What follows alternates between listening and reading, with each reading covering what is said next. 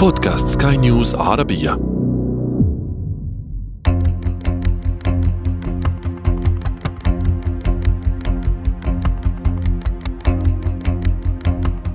في ديسمبر من عام 2005 أصيب رضيع أمريكي يدعى برايس سميث بنزلة برد.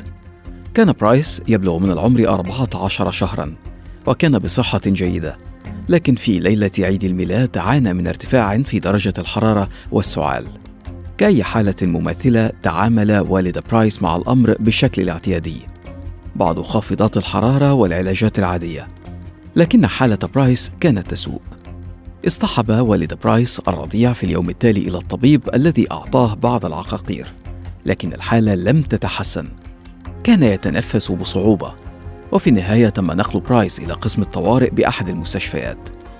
هناك اكتشف الأطباء أن برايس مصاب بما يعرف بالمكورات العنقودية المقاومة للميثيسيلين وأن العدوى أحدثت ثقبا في رئتيه. كافح برايس لأن يتنفس وعلى مدى 12 يوما كافح الأطباء لإنقاذ حياته. حاولوا معه بأنواع مختلفة من المضادات الحيوية لكن الرضيع غرق في غيبوبة.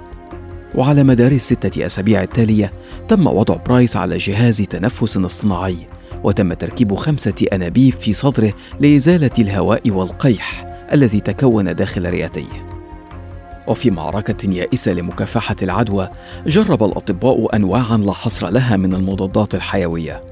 حتى بدأ برايس في الاستجابة أخيرا.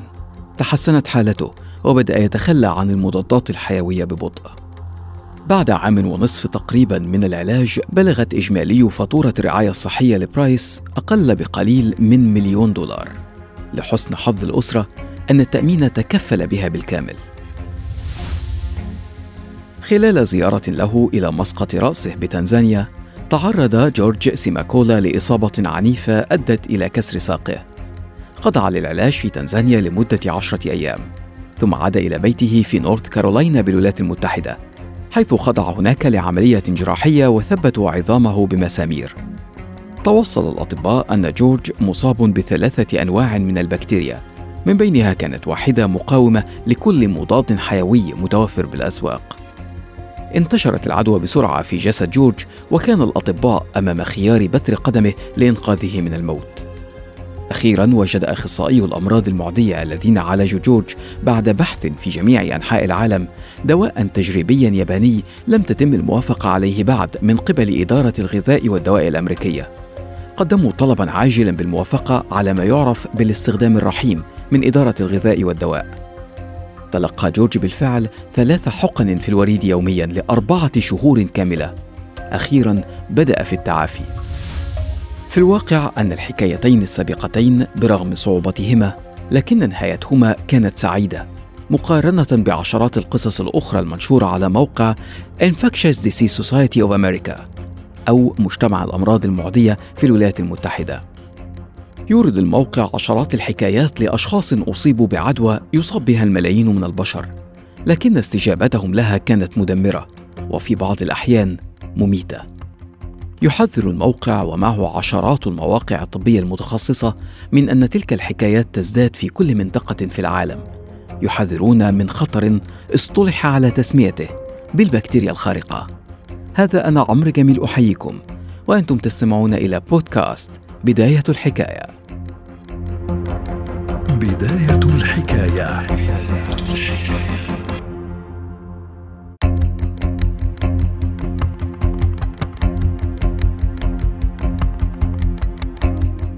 منذ آلاف السنين حاول البشر التوصل إلى عقاقير لعلاج العدوى أو تسريع عملية شفاء أو تقليل الالتهابات.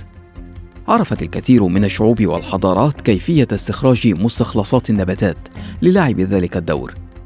لكن ظلت تلك العلاجات بدائية وغير فعالة أمام العدوى الخطيرة.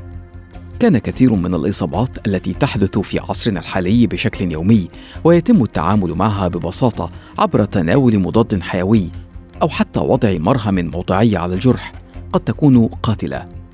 كانت الإصابة ببكتيريا أثناء عمليات الولادة مثلا يعني احتمالية عالية لوفاة الأم أو الجنين أو كليهما. كما أن الإصابة بجرح أو حتى خدش بسيط وتلوثه كان يعني في بعض الأحيان بتر ذلك الجزء للحفاظ على حياة المريض من الموت ظل ذلك الوضع حتى عام 1928 حينما اكتشف ألكسندر فليمينغ أستاذ علم الجراثيم الذي كان يعمل بمستشفى سانت ماري في لندن المضاد الحيوي بالصدفة البحتة. وكلنا نعلم القصة حينما عاد فليمينغ من إجازته ليجد أن بعض العينات في مختبره لم تتأثر بالبكتيريا نتيجة تكون العفن. ليدرك فيما بعد أن ما يعرف بعصير العفن كانت له القدرة على قتل مستعمرات كبيرة من البكتيريا الضارة. بدأ العلماء في تطوير المضادات الحيوية. وكانت الفترة من بداية 1939 مع اندلاع الحرب العالمية الثانية مرحلة بحث حثيث. اختبر العلماء تلك المضادات في أماكن نمو البكتيريا كالمراحيض وعلب الطعام، ثم اختبروها على الفئران، حيث أظهرت النتائج بأن البنسلين الذي طوروه كانت له القدرة على حماية الفئران من عدوى المكورات العنقودية. وفي عام 1942 أصبحت آن ميلر أول بشري في التاريخ يعالج بالبنسلين وتم إنقاذ حياتها إثر تعرضها للإجهاض وإصابتها بتسمم الدم. وفي 1944 استخدم البنسلين على نطاق واسع في جميع مستشفيات أوروبا حيث أسهم حرفيا في إنقاذ حياة عشرات الآلاف من الجنود المصابين في الحرب العالمية الثانية. أحدث ذلك ثورة هائلة وأدخل البشرية في عصر جديد حرفيا تحول فيه البنسلين إلى منقذ للبشر. ومنذ ذلك التاريخ تطور إنتاج المضادات الحيوية وتوسعت استخداماته.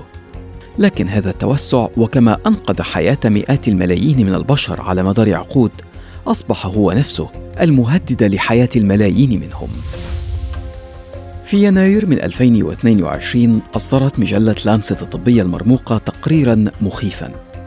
قالت فيه إنه في عام 2019 تسببت البكتيريا المقاومة للمضادات الحيوية بشكل مباشر في مقتل أكثر من مليون ومئتي ألف شخص عبر العالم وهي حصيلة أكبر من الوفيات التي تسبب بها الإيدز أو الملاريا.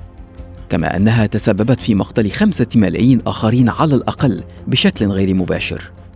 أوردت الدراسة التي تم العمل عليها في 204 دول وأشرف عليها علماء دوليون بقيادة جامعة واشنطن الأمريكية أن الدول الفقيرة كانت الأكثر عرضة للخطر لكنها حذرت من أن تلك البكتيريا أصبحت خطرا يهدد الناس في جميع أنحاء العالم. أشارت الدراسة إلى أن أغلب الوفيات الناتجة عن أمراض مقاومة للمضادات الحيوية كانت بسبب عدوى في الجهاز التنفسي. مثل الالتهابات الرئوية والتهابات مجرى الدم التي قد تؤدي إلى عفونة الدم. كما أن الأمر الأخطر أن الدراسة وجدت أن الأطفال أقل من خمس سنوات هم الأكثر عرضة للوفاة بسبب الإصابة بهذه العدوى. لماذا أصبحت مضاداتنا الحيوية تفشل في التعامل مع هذه البكتيريا؟ وكيف عادت تلك البكتيريا للتوحش لتصبح قاتلة مرة أخرى؟ تقوم البكتيريا والفيروسات والطفيليات وغيرها من الميكروبات بالتغير والتطور المستمر لتضمن بقائها. في البداية كانت المضادات الحيوية قادرة على قتل البكتيريا والقضاء عليها لكن مع انتشار استخدام المضادات الحيوية بشكل هائل طورت بعض أنواع البكتيريا مقاومة لتواجه تلك المضادات. أسهم في ذلك تناول الكثير من المضادات واحيانا بدون داع. ما جعل بعض البكتيريا تنجح في تطوير مقاومة للمضادات الحيوية. أسهم في ذلك أيضا عدم انتظام المرضى في تناول الجرعات المحددة وتوقف المريض عن تناول الدواء بمجرد الشعور بتحسن فيؤدي ذلك إلى خمول البكتيريا وليس القضاء عليها فتعود بعدها أقوى وأكثر مقاومة للمضادات. وأدى ذلك إلى ظهور أنواع من البكتيريا التي تعرف باسم البكتيريا الخارقة أو superbugs وهي سلالات للبكتيريا والفيروسات والطفيليات والفطريات مقاومة للغالبية العظمى من المضادات الحيوية. عاد الأطباء لمشاهدة المرضى وهم يعانون تحت وطأة المرض بدون أن تكون علاجاتهم أو مضاداتهم الحيوية قادرة على إنقاذ حياتهم. تزايد العدد ليرتفع من مئات إلى آلاف ثم مئات الآلاف ثم ملايين من ضحايا البكتيريا الخارقة حول العالم. أصبح السؤال ما الذي يمكن فعله لوقف البكتيريا الخارقة من التوحش؟ يسعى العلماء لابتكار مضادات حيوية يمكنها هزيمة البكتيريا الخارقة. يستعينون بالذكاء الاصطناعي لإنتاج مضاد يتمكن من الالتفاف على تحورات تلك البكتيريا. نجح العلماء في استخدام خوارزمية قوية لتحليل أكثر من 100 مليون مركب كيميائي في غضون أيام لإنتاج تركيبة من المضادات الحيوية تمكنت من القضاء على 35 نوعا من البكتيريا القاتلة. هل يعني ذلك أن التهديد بسيط أو انتهى؟ في الواقع لا. كما أشرت فأعداد الضحايا في ازدياد، وقدرة البكتيريا على التحور دائم، والتوصل لمضادات حاسمة غير مضمون. الحل هو حسن التعامل مع المضادات الحيوية لأن البديل قد يكون ظهور قاتل مهدد لحياة البشر.